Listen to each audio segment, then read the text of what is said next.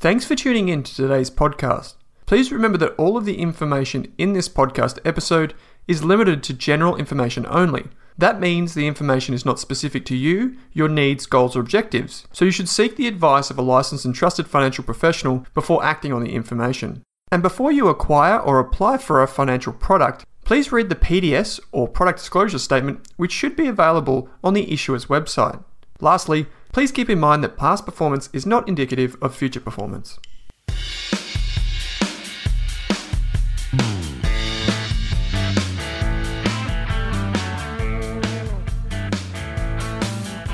This episode of the Australian Investors Podcast features private investor Chris Judd. You may know Chris Judd from his time playing AFL football. Chris is now a full time private investor, and in this episode, we discuss his transition from professional sports to private investing.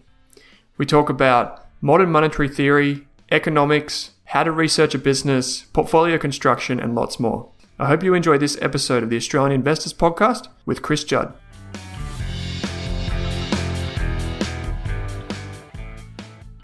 Chris, thanks for taking the time out to join me on the podcast, mate. Thanks, Owen. Thanks for having me on. Looking forward to uh, looking forward to a chat. Yeah, we um, we just chatted off air. I think um, we're both of us are uniquely placed uh, because we get to talk to really good investors all the time, and I thought it'd be a good chance just to hear about you and go through your story and some of the things that are on your mind. Um, you know, as a private investor now, I'm coming off a, a pretty extensive AFL career. But I'm not sure how familiar you are with the show. I know it's pretty similar to the format of one of your podcasts, um, but we like to go back and talk about you and kind of the early lessons learned and um, whether finance or investing was part of your childhood, um, some of the some of the stories you might have around business, those types of things, and entrepreneurship. So maybe if you could just cast your mind back, uh, the early days, young Chris Judd, if there's anything in particular that you can recall about investing or finance that played a part in your journey. Uh, well, my first interaction with finance was was as a 16 year old. I got some money from the AIS for for part of a football squad I was in. It was two and a half thousand bucks, which was huge money for a 16 year old. Sure. Um, and I had a chat with my my dad, and and we decided I'd buy some shares with that. Um, both my parents. Uh, you know, the, the most brilliant parents you could ever ask for, but neither of them are interested in money at all and, not overly financially literate, really smart, but, but just not interested in money.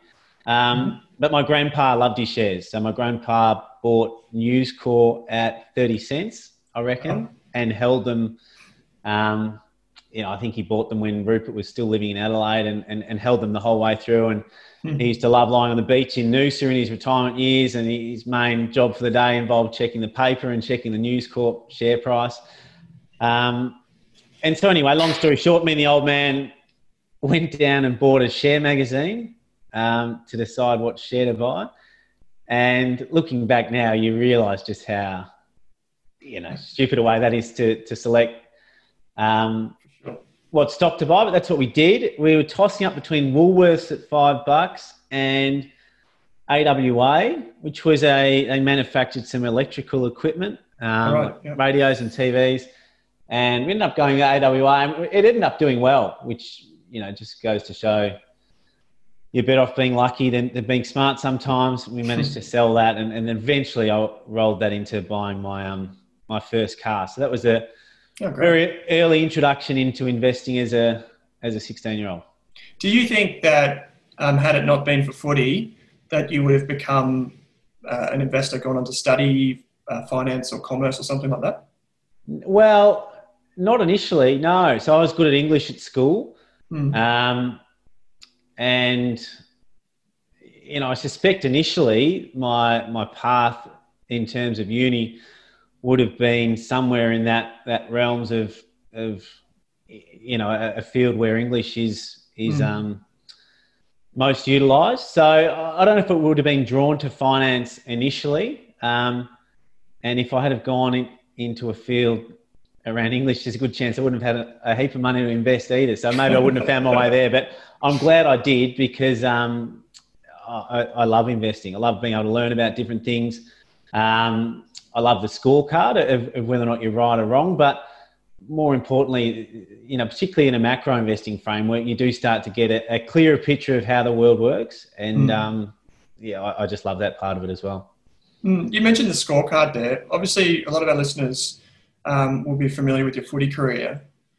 One of the things that I'm interested to know is, I guess, how your, I guess, development took place insofar as going from footy and some of the, the skills and, I guess, tricks you may have learned there um, from a psychological perspective and then applied to investing and learning. Because you mentioned off air that you're, sounds like you read a lot. You're an avid reader. You like to read.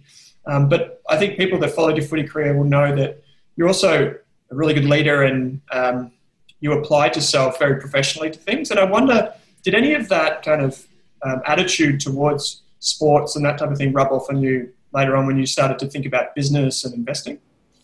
I think the psychology around um, elite sport and investing is actually quite a, a really nice link. I, I, don't think there's that many lessons in elite sport that are transferable to the real world. Mm. There's a little bit around group dynamics and, and high performance, but that psychology piece is a big one. Um, you know, I, I, think how you respond to mistakes is a, a big part of that. So, you know, AFL football is a game of mistakes. Nobody's ever played the perfect game of football. As soon as you step on there, within a couple of minutes, you've made a mistake. And you find the better players are able to stay present in the game and bounce back and still do what they need to do in the next contest and the one after that. And often you see inexperienced players that are still battling with confidence. Once they make a mistake, you can see them go into review mode and they spend the rest of the game mm. reviewing that mistake and what's happened rather than being present and dealing with what they need to do next. So, um, you know, there's some really obvious crossover with investing. Um, you know, even the best investors are always making mistakes, and you might see their record in what they've gone up at the end of the year and assume that it's been near on perfect. But if you scratch the surface, there would have been a heap of times they sold too quick. There would have been a heap of placements they knocked back that they should have taken, etc., etc. But they don't spend the rest of the week or month hanging on to that and stewing over it. They're able to move on and remain clear and calm and analyze what they need to do next. Um, mm. So I think I think that's that's an obvious one, but there are you know lots of obvious ones. I mean, I think you know in football you need to know where your edge is. You know, I was a I was a pretty big midfielder when I first started playing, and and I was really quick, and so I would line up against someone, and if they were my size, I knew I was going to be quicker than them. If they were as quick as me, I was usually bigger than them and stronger than them. So I, I, I was able to um, work out really quickly on my opponent where my edge lay, and then manipulate the the game to suit that edge. Mm-hmm. Um, and investing's the same. You know, retail investors will often bemoan that the cards are stacked against them. And in some places they are. You know, some of the capital raisings that retail investors uh, don't always get access to or don't get much access to is justifiably really disappointing for those retail investors. But there are a lot of other areas that retail investors have an edge over institutional investors. And I think, you know, investors need to be clear what their edge is and, and how they can can use the markets to, to favor that edge. Mm. It's a very like um, I guess being self-aware. It's one of those things where you know I, have known some um, AFL footballers in my time, and a lot of them what they had is things like perseverance, but they also had that ability to step outside themselves and and critically assess what they were doing wrong or right and work on that and sharpen that edge, so to speak. Um, I, I now see that in investing, right? Like we see, particularly with retail investors, which you bring up, I see it quite frequently that not enough um, investors know where their edge might lie. Yeah. And maybe they, they think, you know, it's an analytical edge, but, you know, then there's a supercomputer that can do some rudimentary ratios quicker than you can and, and trade faster. So um, I think that's a really important one. How about one thing that's, that's always kind of interested me, Chris, is the transition away from footy um, and I guess the decision making that you had around that um, to, to go on and become a private investor, manage your own money. I, I feel like that's a thing that not many professional sports people would do. They probably wouldn't have the conviction in themselves or even the, the I guess, the information and the accumulated information over time to go and, and back themselves and manage their own money. How did you find that transition away from professional sports to then thinking, oh, you know, I'll take control of my money? Well, it was a gradual progression. So, I mean, I, I you know, I, I mentioned the, the, experience as a 16 year old uh, when I first bought shares. Then I got drafted, had access to some savings, and started buying shares from the age of 18 mm. regularly. And I would describe that next decade as making all the sort of mistakes um, people generally make. I look at the shares I was buying initially now, and I would, you know, I was buying ANZ and BHP, and I, I don't know how anyone outperforms the market buying those sorts of shares. Mm. Um, and then I went to, to higher risk shares and held on to some crappy things that had run way too long. And moral of the story is by the time I was 28, I met a guy in Perth who was chairman of a, a stockbroking firm. Um, you know, stockbrokers are a, a, mixed bunch. There's there's some good ones and there's some some shoddy ones. And anyway, he, he's a great broker, um, super smart, and he really taught me how to invest in microcap stocks. Um, so it's really fortuitous to have that relationship, have someone who treated my money like his own, which is very rare in the broking community. Mm. But more so than that, actually taught me how to invest in microcaps, and, and, and taught me the nuance. You know, everyone knows the one line sayings, but there's, you know, let your winners run. Yeah, yeah, it makes sense if you've got Amazon, but um, when you're investing in microcaps in Australia, not many investors have Amazon. Um, so then working out what that really means, how far you do let them run before you actually sell, um, and, and all that sort of nuance. So that was fortuitous. Then I played football. Then I stopped playing football uh, quite abruptly, and I took a job as an analyst in a venture capital fund. Right. Giant leap in Melbourne. Um, VC investing is really hard. Uh, it's not for me. I, I, put a big premium on liquidity, um, and I think VC investing, you know, particularly in Australian businesses with a, a pretty small market, uh, even if things do scale up, it is very expensive. Um, but that was a good experience. I got to meet some new people. Um, and you spoke about the confidence or, or, conviction. I think just actually dealing with professional investors that were sophisticated and getting to meet lots of different people, I think gave me the confidence that I, I could cut my teeth in this world and make a go of it. And you know, after spending some time as an analyst and VC investments that personally I didn't see a, a heap of value in, I was still analysing a lot of listed companies that some of which I, I saw a lot of value in. I, I, just thought it made sense to spend more time on the stuff that where I wanted to put my own money. Mm-hmm. And um, after a, a, about 18 months post footy, maybe it was two years, I took the plunge to to become a, a full-time private investor. But it was a gradual, gradual progression. And, and looking back, it seems so obvious now that that's what I should have done. Mm. Um, but it wasn't the path, it wasn't the most logical path. You know, post football, I thought I was going to be an entrepreneur because the people I admired most in the business world were entrepreneurs. Um, and I just wouldn't have been suited to it. You know, mm. so it, there was some good learnings there. I, I did a personality test about couple of years post footy that mm. was really uh, quite illustrating and, and uh, you know, I had some characteristics, you know, very low in compassion, um, very, very low in, or very high in disagreeability. Um, and, and some of those traits, they, they link to competitiveness, which was useful for sport and is useful for investing. But disagreeability yeah, my wife will say that's challenging being married to someone who's in the bottom third percentile for disagreeableness um, or agreeableness. But when you're an investor and someone is trying to sell you an opportunity, the last thing you want to be is highly agreeable because you'll be buying all sorts of crap that you can you can never sell or profit from. So there's some link, there's some traits in that personality test which which maybe make me a pain in the ass in in different areas, but in terms of investing. Um, you know, I, I, think I'm, I'm well suited to it. So I'm, I feel really lucky that I, I found my way here. But before I sunk a lot of capital into a business and, you know, was, was pot committed to becoming an entrepreneur and, and probably something uh, I wasn't as suited at. Yeah, well, investing is entrepreneurial anyway, right? Because particularly if you're investing in smaller businesses, because you are taking the risk to invest with founders and CEOs and, and sometimes businesses that are not yet established. So you do take that risk and you can kind of scratch that itch, I guess. It's interesting that the two things you bring up uh, in the personality test are probably things that aren't necessarily endearing, but we'll, we'll take them for investing. And I totally agree with you about being agreeable or disagreeable. you know, one of the things that I try and emphasize is, you know, we don't want a bunch of yes men or women in our team. We want people that have independent thought. You know, respectful independent thought is probably the most valuable thing you can have in any team. It's just it's not suited to every every team, I guess. You know, when you when you're in an investing team, some people take it personally when they shouldn't, and it just becomes a bit messy. But absolutely, in investing and when you're doing a stock pitch or um, you know you've got a proposal, the thing you want is disagreement and respectful disagreement. Um, I'm interested because in this conversation, particularly because there's a lot you have to add, I find, around like the macro thinking.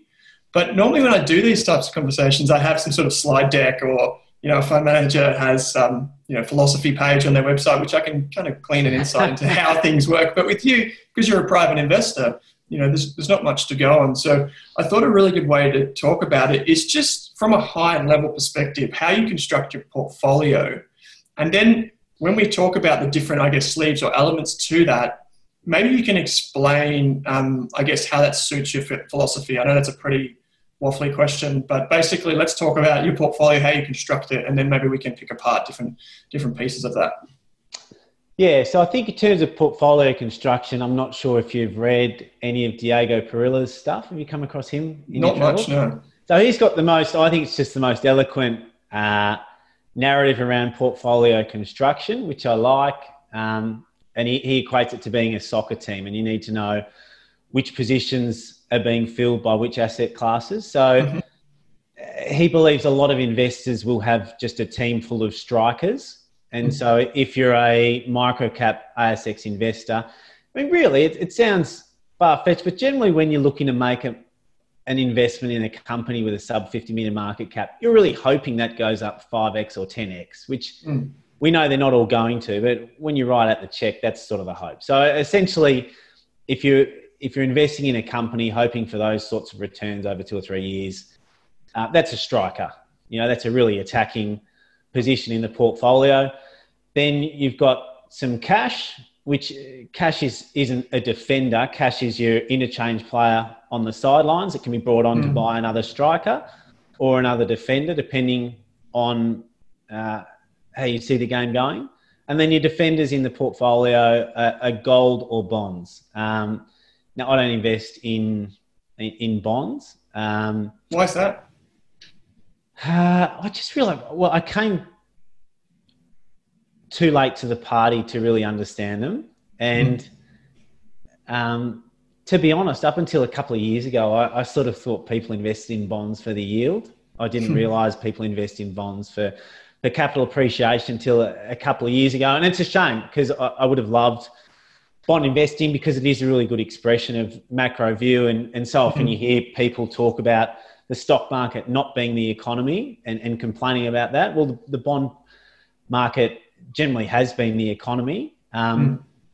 But the bond market, you could argue, is starting to die as an asset class. Um, you know, we've got yield curve control in Australia and Japan. The Fed in America have said they're not going to embark on yield curve control, but they want inflation consistently higher than 2% which felt like that was the first part. There's no use talking about yield curve control when there's no inflation. First, they needed to articulate mm. they want higher inflation.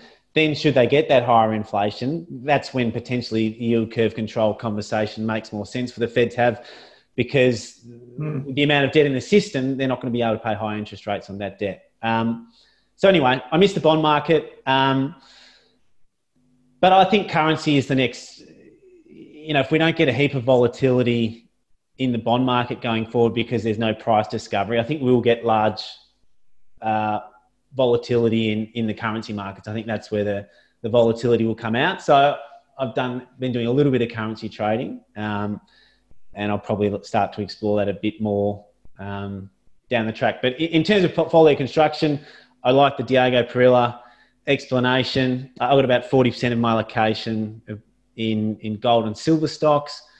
Um, I've got some cash there, ready to buy some other things. Um, mm. I bought a little bit of crypto, which I see as um, sort of sort of an insurance policy against you know the, the end of the hmm. world. Um, and uh, and then I've got some some shares in predominantly ASX listed smaller cap stocks. Well, why don't we take them one at a time then? We talked about um, the right expression of a trade, and you brought in some um, thoughts there around monetary policy, yields, etc. And by the way, I don't invest in bonds personally either. Um, I just, I think it's a, I kind of think the odds are stacked against anyone that considers it. Um, maybe in some of the hybrids or mixed stuff, um, like the corporate stuff, you might find some opportunities, but it's pretty hard going elsewhere. But um, why don't we start? My old man, who was my soccer coach growing up, um, said that you should always build a sports team from the defence forward. So why don't we start at the back and um, let's talk about the. You said stocks like gold stocks and silver stocks. So if I'm not mistaken, you're talking about like ASX listed companies like miners and that type of thing. Do you hold any physical gold? Not physical, but I've got um, commodity futures in gold and silver as well. Yeah, right. So how do you go about thinking about the best expression of that trade being? Um, I, I'm guessing gold is kind of like that hedge against volatility, capital preservation piece. How do you think about that? Like, is there a particular criteria that you apply to that versus some of the other stuff? Yeah, so uh, I generally have a really high risk to tolerance. Mm. Sorry, high tolerance to risk. mm-hmm. um, and I don't have an investment committee I've got to explain my decisions to.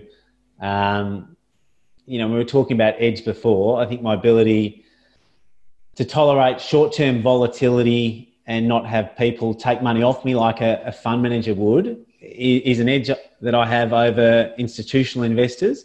Totally. So, um, having said that, because I liked the the idea around gold so much, I didn't want to be stuck in just a couple of micro cap gold producers or developers or explorers, and potentially miss miss the run because I was too concentrated in in a, a couple of positions. So really, I feel like my gold exposure is almost like a personal ETF. I've got about fifteen different gold and silver stocks I'm invested in. Um, mm. I started off with larger, you know, I really started building that around um, March and April. I had some gold exposure before that, but really went significantly into it around then. And I started with bigger companies and worked my way down, if you like. So I started with installment warrants on some institutional mm. grade ASX companies. Okay. Um, the criteria, I really wanted the deposits to be in good jurisdictions. Um, you know, I thought that if the gold price were to go to three thousand or five thousand dollars, the the temptation for a a government in a third world country taking that uh, asset off the mining company becomes quite high. So tier one jurisdictions, um, mm-hmm. good management teams, um, you know, producers is, is where I where I start, where, mm. where I started, and I got about four or five of them, and then I grad- gradually worked my way down the risk curve to some uh, developers and, and, some explorers. And in terms, of if I had to just pick one, my bias is probably um, to gold developers. So particularly if, if you've got a really long-term view of gold, and I think the gold thematic, you know, I don't think it's a 12 to 18 month thing. I think it's sort of a five to 10 year thing, maybe even longer. So to be in a company that's, if, if you're really bullish long term on the gold price, to be invested in a company that's quickly digging that gold out of the ground and selling it probably doesn't make as much sense as, as someone who's knocking it out of the ground. Um, so that, that's my favorite sort of gold mm. stock to invest in a minute. Uh, uh, developer, tier one jurisdiction, you know they've got the gold in the ground it's it's a bit like having the physical gold stored for you, but you don't have to pay the storage fees. Yeah, I was going to say that's there's kind of there's kind of two angles there, isn't there? There's like the I guess with the physical gold, we know that there are some I guess shortfalls with that insofar as holding costs, and it actually you know doesn't pay you a dividend that type of thing, but a, gold miner would. And so I don't hold any physical gold in my portfolio, Chris. And probably the closest I would go is owning a business that digs gold out of the ground. Um, but how do you think about then? Just this is kind of an interesting aside. It's just about risk generally. You say you've got a high tolerance for risk. Do you perceive volatility to be the risk for you and your wealth, or do you think that risk is actually in the business itself and permanent capital loss? Like, I'm interested just just, just some general thoughts around that. The risk for me is just permanent capital loss. The volatility is uncomfortable, like it is for anyone, but for me, volatility is great for me. Mm. Um, because I don't have a I don't have a report I've got to type out at the end of the month and send it to investors and wonder if they're going to take their money from me and, and give it to someone else. So volatility is really challenging for fund managers to deal with, but for a private investor, um, it's a mm. great opportunity. And you know, provided you've done the work and you know what you've bought, um, you should be able to deal with that that level of discomfort. And it's really that that that discomfort is what you get paid for as a private investor, being able to put up with it. Mm, for sure. How about then? Um, I guess when it comes to having the gold exposure, let's say as a private investor, and this is just me playing devil's advocate here with the gold position, is what would you feel comfortable having 100% of your money in equities? Um, and I know, like the gold, like let's say, let's say, like gold stocks is equities, but it's a gold exposure. Like let's say industrial companies or something like that, like growth focused um, equities and, and, companies. Would you be comfortable with that exposure? If if I had 100% exposure in just stocks, full stop. Yeah, yeah, just stocks, full stop. Yes. Yep, yep. I've done that plenty of times before. I've been um, largely fully invested before in in stocks. Yeah. So yeah. you, so my understanding then, with with when you say gold exposure, a lot of people use gold exposure, and you would you know this as well as I do. A lot of people use physical gold or other types of gold linked assets as purely as a hedge against uncertainty and to minimize volatility in a portfolio. But you see it more as like a wealth creation uh, piece alongside the equity, or the other uh, industrials, if you like. Yeah, yeah, absolutely. Um, and I know too that if the market corrects sharply, those gold equities are going to be treated like equities in the short term. And maybe the gold price will too, as, as fund managers look to liquidate whatever they can to cover margin calls and whatever else. And that's what we saw in March. I mean, every, everyone in March knew that the response from the Fed was going to be get the printing presses going. Hmm. And everyone knows that there's an incredibly strong correlation between the size of the Fed's balance sheet and the gold price. Um, but gold price still corrected sharply in that March sell-off, and gold equities got treated like equities. Um, so yeah, look, that's that's something that can happen in the short term. I mean, one of the reasons I love gold so much is for the optionality. So I think gold's going to do well in a deflationary environment. Uh, and I think gold's going to do well in a, a, hyperinflation environment, or even if it's not the Weimar Republic, a really high inflation environment. Where gold's going to really struggle is if we get you know, two to three percent inflation and and high consistent economic growth. Um, you know, if, if, that occurs, then um, mm. you know gold's probably going to struggle. But in terms of that left tail risk of a depression and depreciating asset prices, I think gold does well. In the right tail risk of a really high inflationary environment, gold does even better. So that optionality, which you don't get with silver, silver's only going to do well with that right tail sort of risk. Um, but the optionality that gold provides in this current environment when you don't need to have an economics degree to, to work out there's a few challenges going on and that that really nice positive consistent growth um, it's something I can't see happening. Mm. How about then? Let's switch gears. Let's talk about these strikers. It um, seems like everyone loves to talk about strikers. They always get the highest price in the sporting world. Um, strikers. I love small cap investing. I love micro caps, all that type of stuff as well. How do you think about that sleeve of your portfolio, and what are some of the factors that go into allowing a potential opportunity into the portfolio? Yeah, so I, like you touched on earlier, I, I like macroeconomic.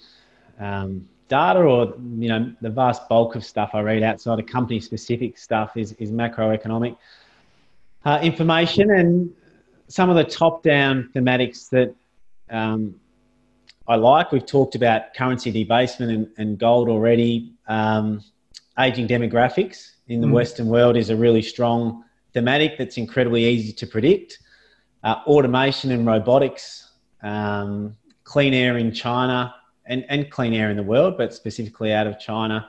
Um, and then this move to, you know, I think financials, traditional financials have a lot of headwinds and things that are being virtualized or companies respons- responsible for digitizing things or virtualizing them have a lot of tailwinds. So, so that doesn't necessarily mean that I think things that fall into that all those categories are good investments. It's still very much price dependent. And if ANZ went to a, 11 bucks tomorrow, even though it's a financial asset, you know, if it didn't look like it was going to go bankrupt, it, it may be a great trade. But in terms of longer term and, and things that I'm comfortable and excited to hold for a long time, something that plays into those top down thematics are, are usually the, the buckets that I'm, I'm looking to play in.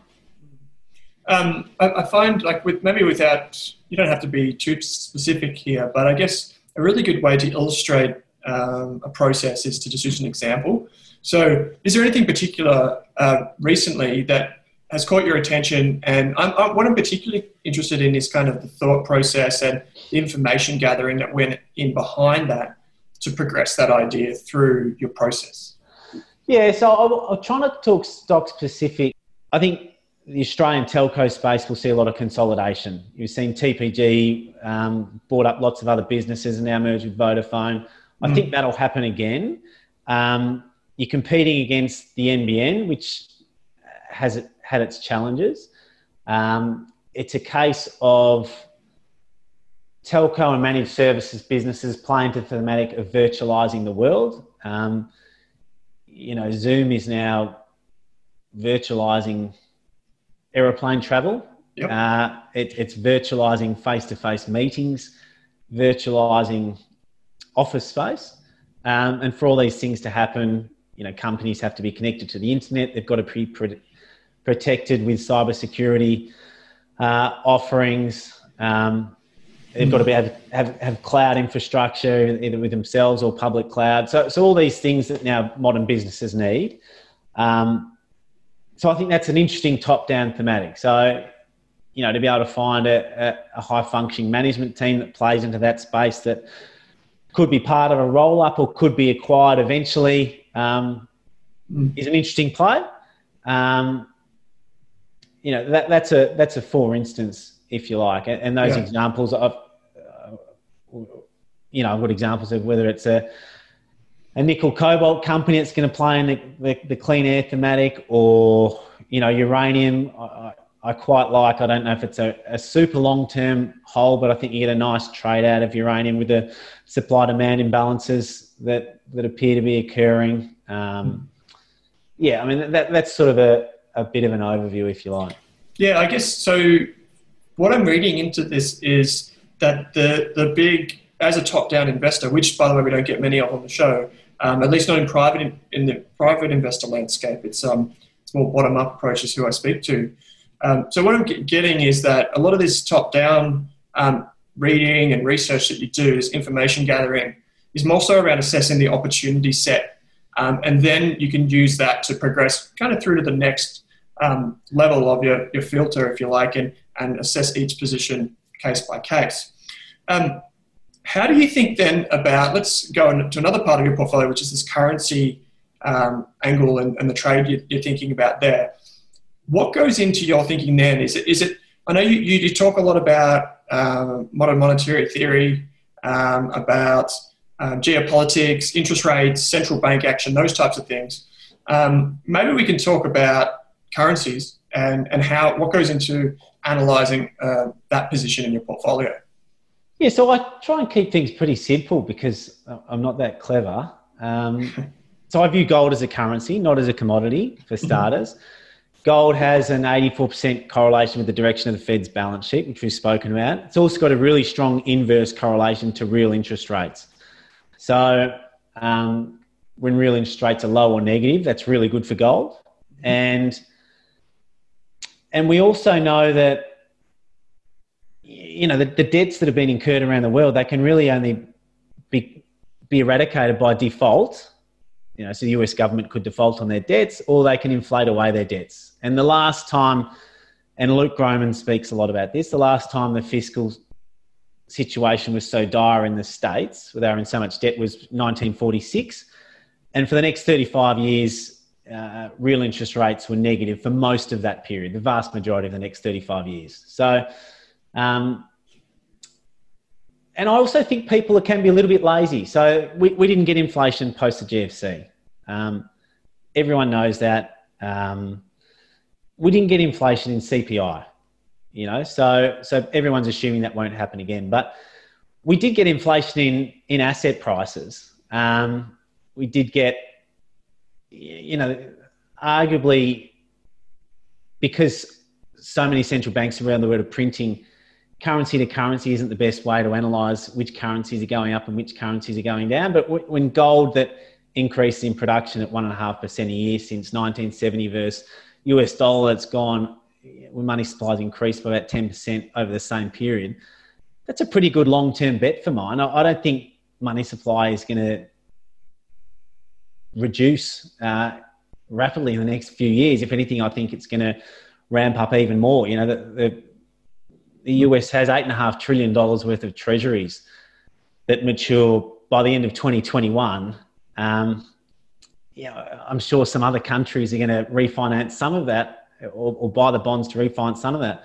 But a lot of that's going to be left to the Fed. And so those sorts of things I think are really bullish for gold uh, in a long term sense. Um,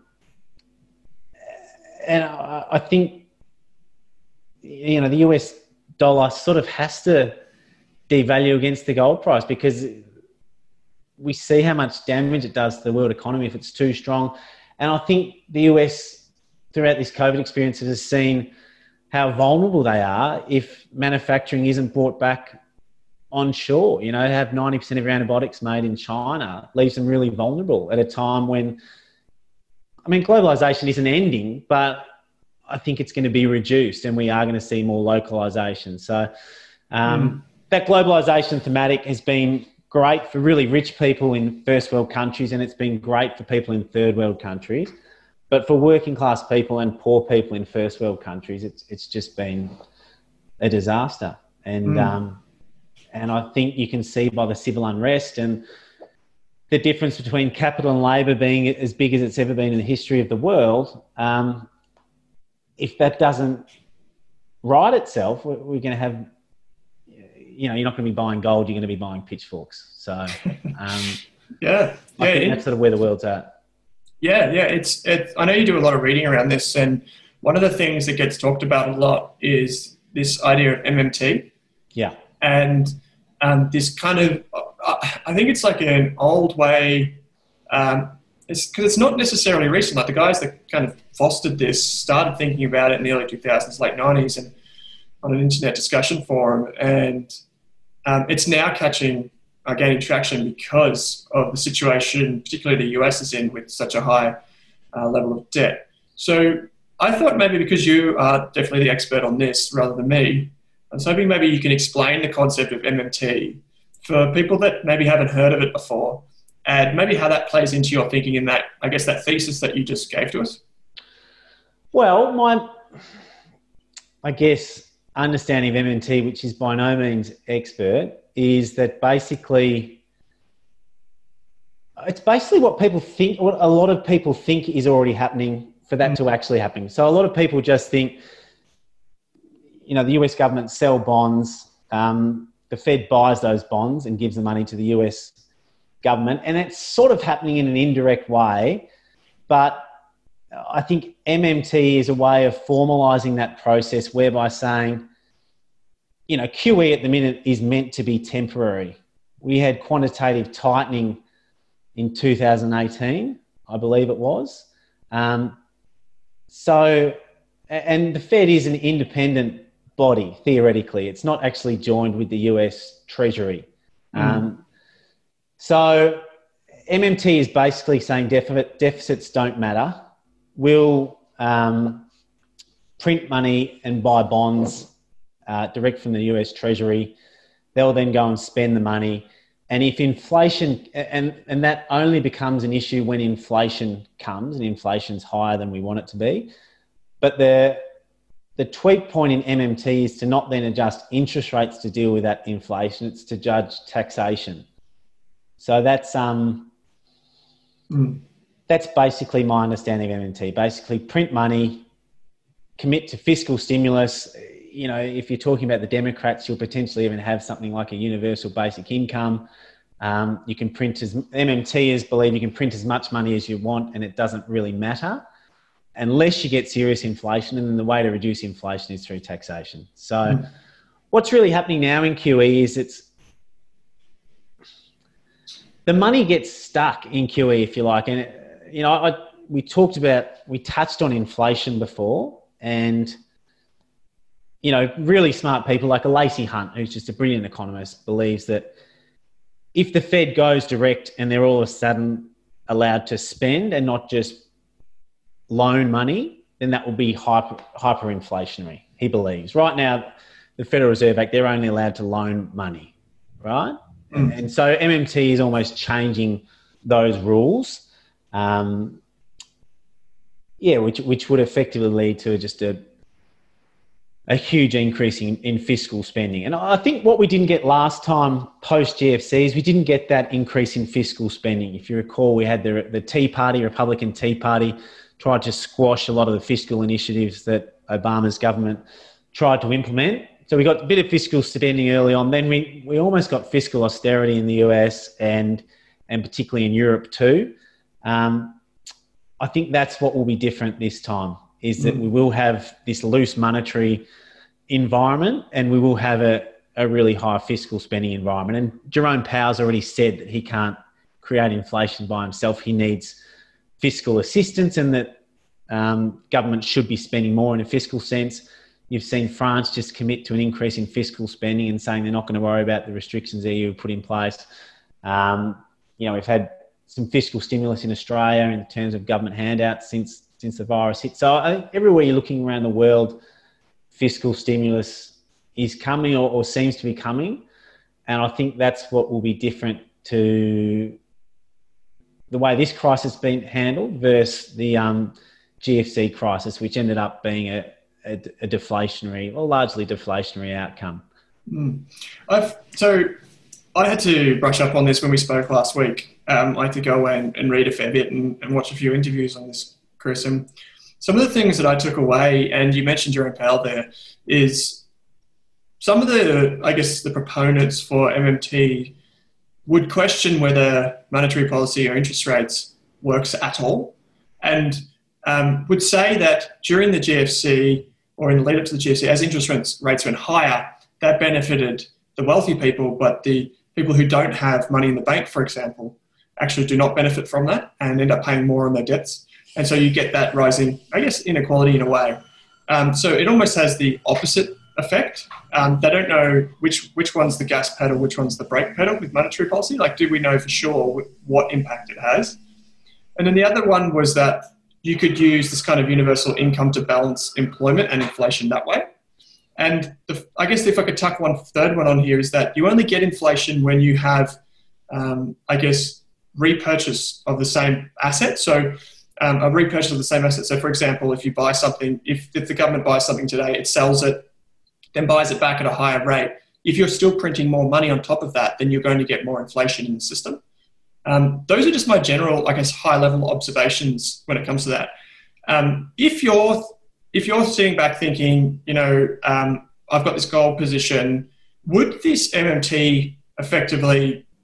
Are you concerned that that would, if we bring this in, effectively neutralize that position for you and end between the right and the left tail and put it somewhere in the middle where it's not really useful for your portfolio? Yes, I think that's a weird possibility. So you've got you've got huge deflationary forces at play. You've got aging demographics in the Western world. You've got mm. technology, which has been a huge force for deflation. Mm. Globalization has been a huge force for deflation, but I, I, don't think that's going to be the case going forward. And that localization process may be net inflationary. Mm. But then you've got um, a lot of inflationary forces um, that we've spoken about as well. You know, fiscal stimulus being the big one, currency debasement um, gives you the potential for for high inflation. Um, so yeah, like, is there a possibility that those two things could almost cancel each other out? Uh, potentially, but I mean, one of the things, the way I look at it is, you know, if we get deflation, central banks are just going to print that much money, um, and and I so I agree that just straight QE where interest rates go to zero and the money sits in the bank account is deflationary, but it's still good for the gold price. You're still going to have money supply going up through the roof, the size of the Fed's balance sheet increasing significantly. So I, think that's still going to be good for um, for the gold price. Um, the thing about the, the right tail risk is at the start, it will feel really good. At the start, we'll get some inflation. And I think there will be this feeling that maybe we've just maybe we've just discovered the secret sauce. We can just print as much money and spend as much fiscally, and we can have full employment. And I think because when that starts, it will feel good. The authorities will do too much of it, and or if full employment is good, well, why can't everyone get a ten percent pay rise? Wouldn't that be better? And and so it goes on until you do get really high rates of inflation. I think if you look at um, you know people's ability to have self control or deal with any sort of mm. discomfort is just so low uh, throughout the world at the minute. I, I, think that that sugar rush when things, if they were to balance each other out evenly, I, I think the inflation will feel good at the start, and that, that's what will lead to the problems. So it's possible, but it's it's not what I think is the most likely outcome. Mm, it's interesting. Um, you know, I, I, should circle back to this and say MMT, you know, with the, the debt to GDP ratio, which is what so many people focus on, um, it kind of throws that aside and says, well, you know, we'll always be able to service the interest costs. The interest costs necessarily aren't productive for our society, but we'll always be able to service them because we can print money and, and make that happen. And this typically, when we think about MMT, it, it only applies to developed countries that can that have their locally denominated debt um, and, and, and have their own currency um, under their control. So there are a few things there that people should be aware of. Um, one of the things that I, that I wanted to talk to you about is, I guess, your, your time horizon when it comes to trades. You mentioned um, earlier that um, potentially, you know, short term, you, you have an ability to change your opinion on something very short term because you are a private investor after all. But when you look out um, to say things like, like gold positions or, or even company specific positions in your own portfolio, have you have you thought that maybe um, that should be measured in years, months? I'm just trying to get a general sense on on how long you look to invest and how long you actually invest. So it's so different for each company um, and each specific investment. So, um, you know, I might take a, a placement in a company and, and, hope to be flipping it out within a week just because mm. it's a small position, it's at a good discount, um, and it's well bid for. And then there'll be other companies that I've done a lot of work on I've met management. I'm comfortable with their long term plans. And, you know, I would like to hold them for forever, you know, or, or five years or, or, 10 years. But, um, yeah, it, it's so specific to each company and each setup. But generally, the more money you're putting in, the longer you want to hold it because it's going to be mm. harder to get out of it. So, um, I don't sort of invest in a company all in the first time I invest in it. It'll usually a, a process of, you know, you might get to know management, like the business, do some work on it, invest a sum of money. Six months later, the management have hit all the milestones they've been trying to hit. You might invest some more money, or they might do a capital raising to buy another business, and so it goes on. Um, the general, I guess, theme from my investing is if I'm going to have a winner, I want it to be a really big winner. Um, and sometimes that'll mean that you're investing in a company and it might not do much for a few years, but you might, in that time, you might get more and more comfortable with management. The long term play appears to be mm. playing out how you expected it to. And then, you know, you might decide that there's a time 18 months down the track or three years to, to double up on that investment or, you know, to, to put, to put the chips all in, so to speak. Um, so it's not sort of fixed, but but I'm generally trying to cut losers quickly, as everyone should be. Um, mm. But I'm also much more likely to average up than average down. And, and if I'm going to have a big winner, uh, obviously I, I, want it to be material. That, that's sort of mm. how I, I view things. Do you do you write down your thesis, or do you have like notes that you take on each company and you put it somewhere um, to kind of keep yourself accountable um, to your, your past self. And, you know, I find it so important to write something down. I've, I've, you mentioned English before as something that you're really good at.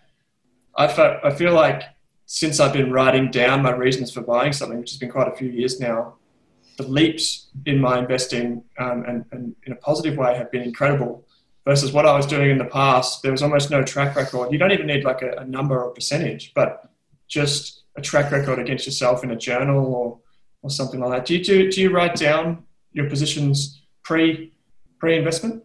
I'm meticulous in keeping records of what I'm invested in, and so I'm really clear on what the performance is. I generally I don't write down um, the investment thesis, but I, I, will know and I'll map out before I invest in, particularly if it's a reasonable size position, mm. milestones that I can potentially see happening in the next two years that could lead to a re-rate if they get achieved. Um, mm. And then I'm really, really disciplined, particularly now. If I'm just, if I can't see why that could get re-rated higher in the next 12 months, well, I'm just a seller. Um, there's always a new opportunity, and if I miss out on that one and it goes on to double or, or even more, we'll, we'll, sort of so be it. Um. Because there is always another opportunity and that opportunity cost. Um, mm. And even when you, you go back, or when I go back and analyze the companies I've sold, vast majority of them, I'm, I'm happy that I've sold when I have. So mm. I, I think being, I think property investing is all about the buying and the good property investors buy really well. I think share investing is all about the selling. It's really hard to sell well as a as a share investor, but I think that's where the, the main skill lies. Mm. Yeah, I know. I can uh, put my hand up. I'm probably the worst person to take advice from when it comes to selling. It's it's almost you know, I almost never uh, get any of it right. So I don't get the timing right, and I often sell companies before um, before you know they've actually done what I thought they would do in the first place. Um, but then again, I've only sold three positions in the last two or three years, so I guess I can limit my limit my uh, control myself and, and my weaknesses there. Um, as we kind of come to the back of it, mate, um, I know you've got a podcast that's just killing it. Um, you do videos; it's it's great. Um, you've got kind of these two channels, which I think our audience would be really interested in listening to. Um, did you just want to give a shout out to them? Yeah, thanks for that. I've got uh, Chris Judd Invest is the is the overall channel. I've got the Masters of the Market show, which is a this is your lifestyle show of of an investor or, or fund manager where they walk through their, their life lessons and the things they've picked up along their journey in the investing world. And then I've got a show called Talk Your Book, um, hmm. which is a different investor's highest conviction investment idea. They come on and talk through a usually a stock specific idea, why they like it, and, and what the potential catalyst could be to, to see it re-rate. Mm, I think it's. Uh, I think the whole thing you put together, mate, is, is really good. And um, I've listened to a few. I, I, for example, Michael Goldberg was on the show recently. He, he made the connection for us, and um, I, I, watched a couple of your interviews with him where he's been on the Talk Book segment, and it was it was really good. Um, I, I, think I listened to all of them that Michael was on, and um, that's how I got onto him. So, um, one thing that I always ask my my guests before um, I let them leave is uh, just some of the advice that you'd have for for a younger you um, if you could go back and tell yourself, maybe even before you were 16, maybe when you bought that first share, perhaps one thing about investing, um, what would it be? Uh, don't assume somebody is smarter than you because they use a lot of acronyms. I like it, mate. Chris, thanks for taking the time out to join me on the show. Beautiful. Thanks, Alan. Really appreciate it.